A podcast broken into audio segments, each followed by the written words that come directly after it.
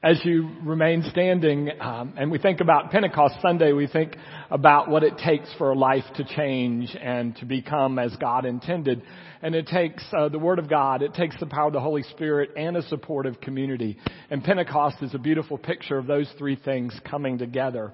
For the text this morning, we go back to the first person on God's behalf, bringing us God's Word, and this is Moses. So we'll be looking at the story of the Exodus this summer.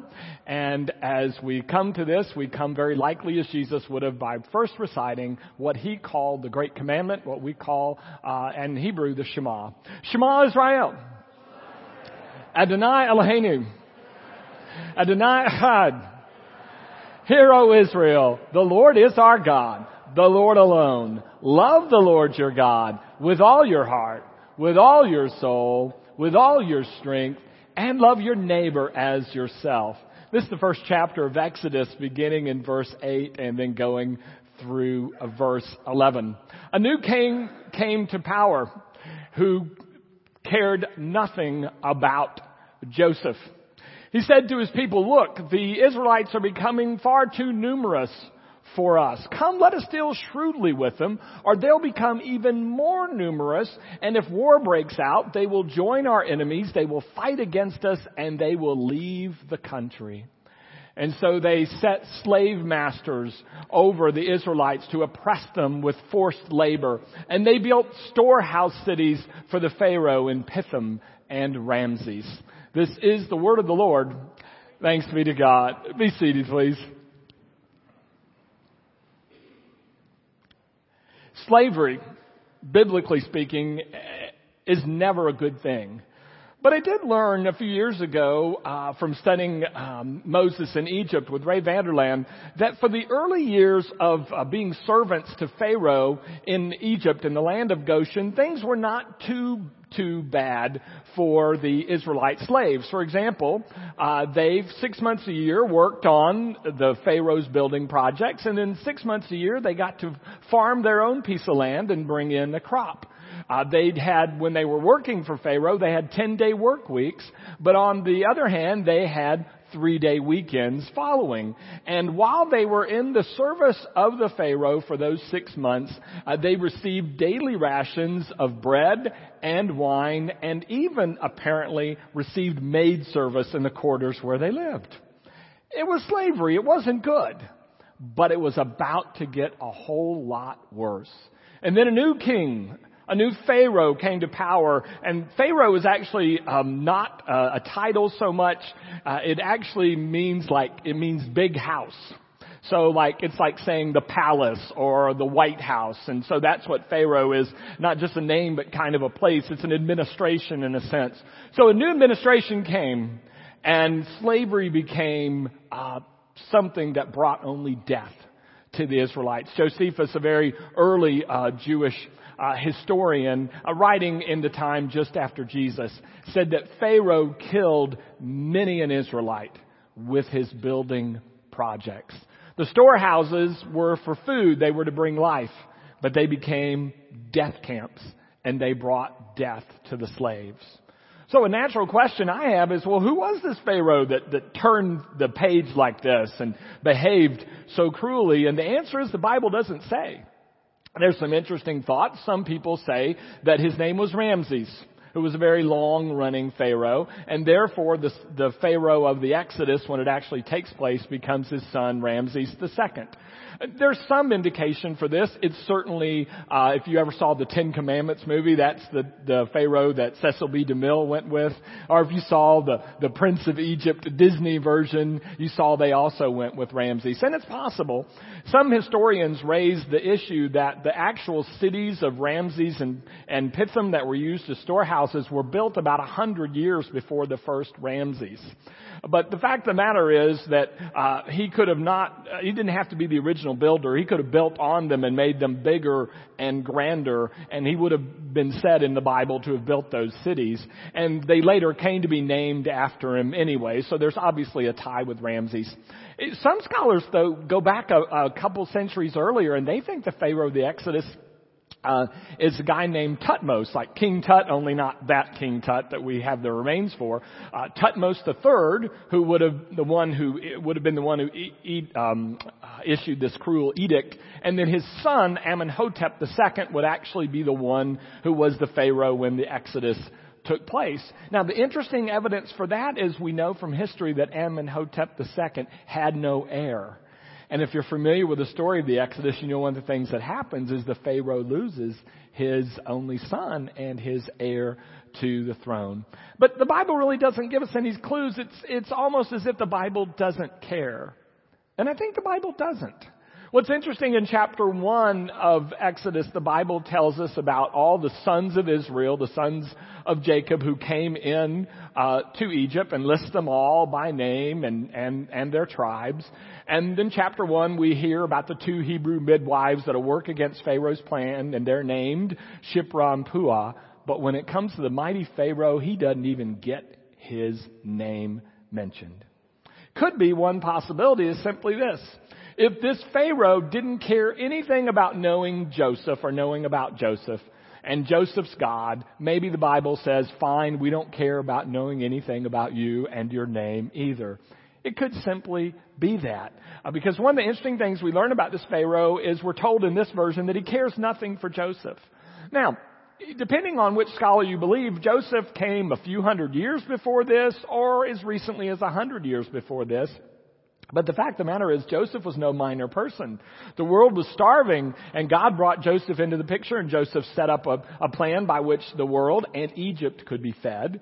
Later, Joseph came up with a plan that when people ran out of money, they came and they traded the deeds to their land to Pharaoh for food. So Pharaoh, the empire, the, the, the big house got rich because of Joseph. So forget about Joseph is a little strange. It's not like he is a minor, unimportant person. But I think what the Bible seems to be saying is when you forget about Joseph intentionally, you also want to forget about the God that Joseph brought into the picture, the God of the universe. So here's what happened. Pharaoh forgot about Joseph, therefore forgot about Joseph's God, and therefore did a very strange thing. He actually declared God, war on the God of the universe. Now how do we know that? Because the very first commandment in Genesis is this to the uh, Hebrew people, go forth and multiply.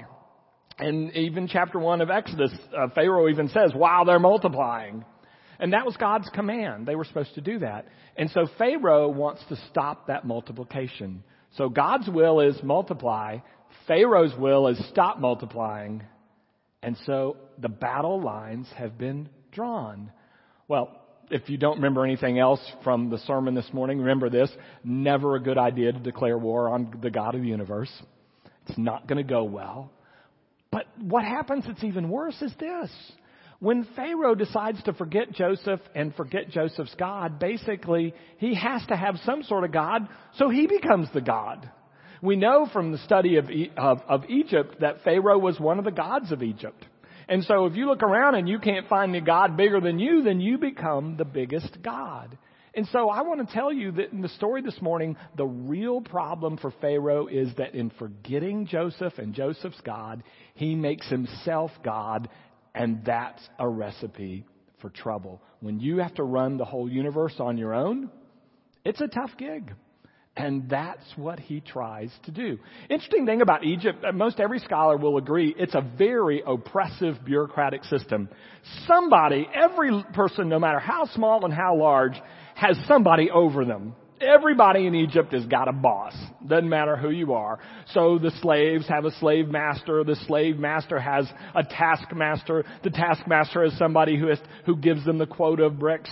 The one giving the quota of bricks then has to be responsible for turning that quota of bricks to the person uh, above them who's doing the building. And on up it goes until you get to Pharaoh. And you may think, well, Pharaoh's responsible to nobody. Well, if we thought that, we would be wrong. You see, because Pharaoh's considered a god and considers himself a god, Pharaoh is responsible for two very important things. The sun coming up every morning and the Nile flooding every time at the right time of year so that they could have crops. They could have irrigation and therefore have crops. And if Pharaoh doesn't perform the right rituals in his temple, then, uh, and pulls the right maneuvers, then the sun doesn't come up and the rain doesn't fall and the Nile doesn't flood. That's a lot of pressure. Everybody is oppressed in Egypt from the slaves on up to the Pharaoh. So here's the deal. Since Pharaoh is enslaved by these pressures to run the world on his own, he takes it out on the Hebrew people and oppresses them. I mean, think about this. Pharaoh is responsible for everything in all of Egypt and really by his mind, everything in all the world.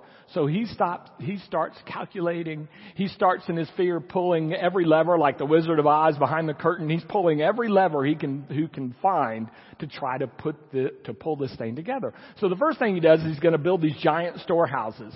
The storehouses originally were to feed uh, his army as they as they went um, went east and conquered new territory, but now they become his hedge against the fact that maybe he won't be able to make it rain one year.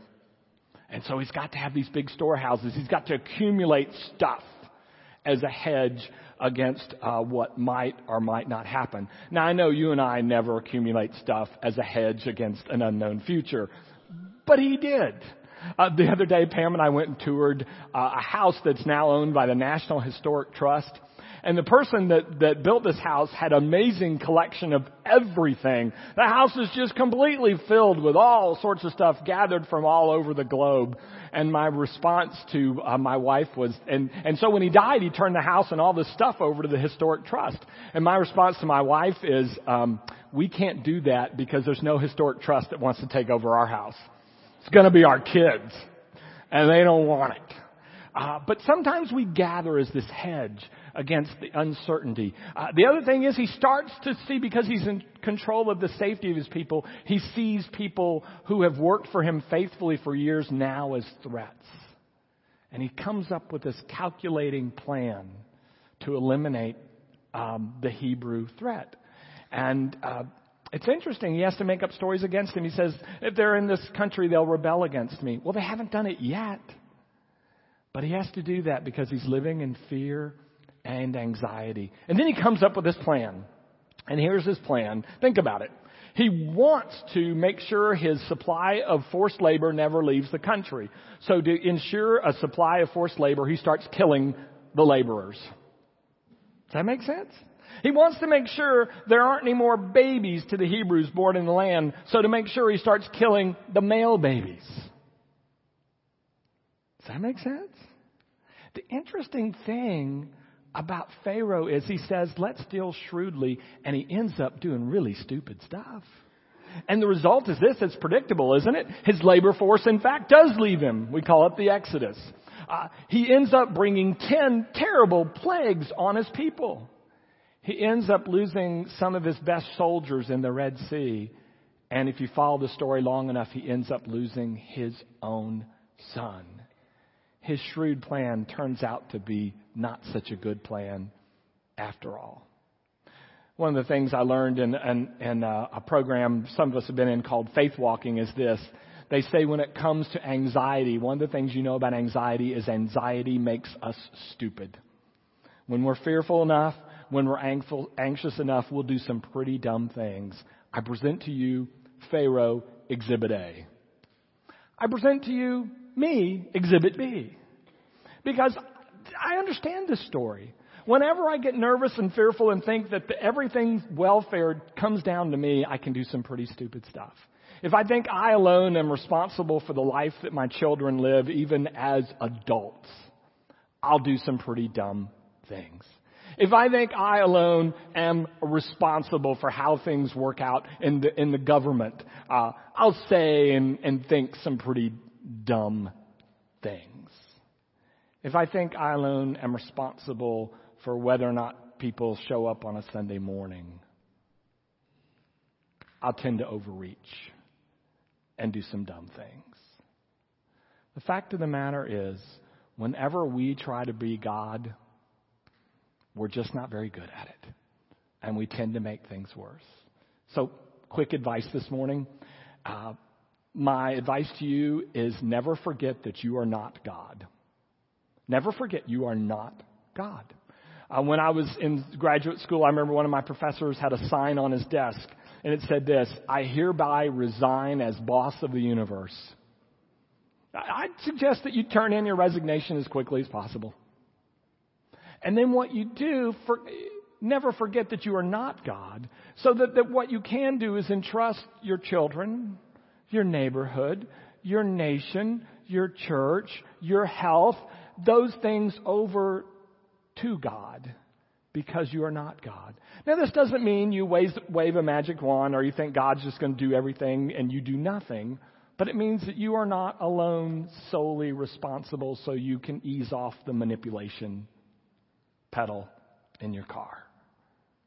I'd never forget that I'm not God. And the second thing is, I would try to remember that God remembers. Interesting thing about Exodus 1 is you start with this long list of names that God remembers before you get to Pharaoh who doesn't get named. God knows the people in Egypt. God knows the slaves individually by name. Isaiah would say this later in the prophets that God has each of our names engraved on the palm of God's hand. Jesus, Son of God, would say this in John 10 that I know my sheep. I know them by name. We have a God who remembers. Now, it's our job to remember that we are not that God. But when we forget, we end up in slavery and enslaving as well. But when we remember, that's where we find real freedom.